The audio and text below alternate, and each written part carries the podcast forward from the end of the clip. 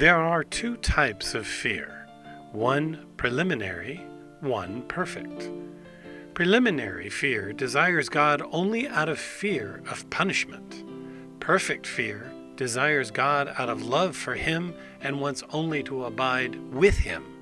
He does not want to do anything that will cause God to turn Him away. This is the perfect fear, which is created from perfect love, and it casts out the imperfect fear. St. Basil states there are three stages by which we can be pleasing to God. One, fear of punishment, which makes us worthy but in the state of slaves who obey only out of fear. Two, acting as slaves, working only for money or gain and earning our hire. Or, three, acting as sons, working for the highest good, which is only to please God.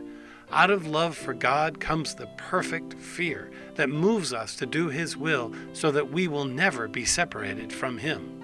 How does one attain the fear of God?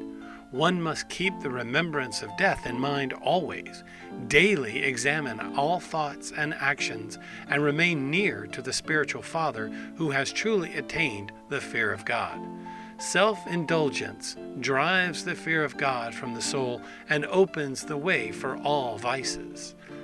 Intemperance causes us to lose our fear of God. It leads to disrespect for our brothers. If we should see our brother doing something wrong, we should not vilify or scorn him, but speak only with the aim of correcting him. When one speaks solely from the desire to help his brother, God does not allow any trouble or injury to result from it. Take heed to always guard your tongue, always consider your brother superior to yourself in all things. Bear all your burdens and trials without complaints. Learn to bear each other's burdens. Honor each other. If you hear an ugly word or if you are provoked, do not respond with harsh or angry words. Have patience, and our mutual love for each other will overcome all things. Let everyone perform their work themselves, no matter how small or great the task. The job itself is only one eighth of the end we are seeking.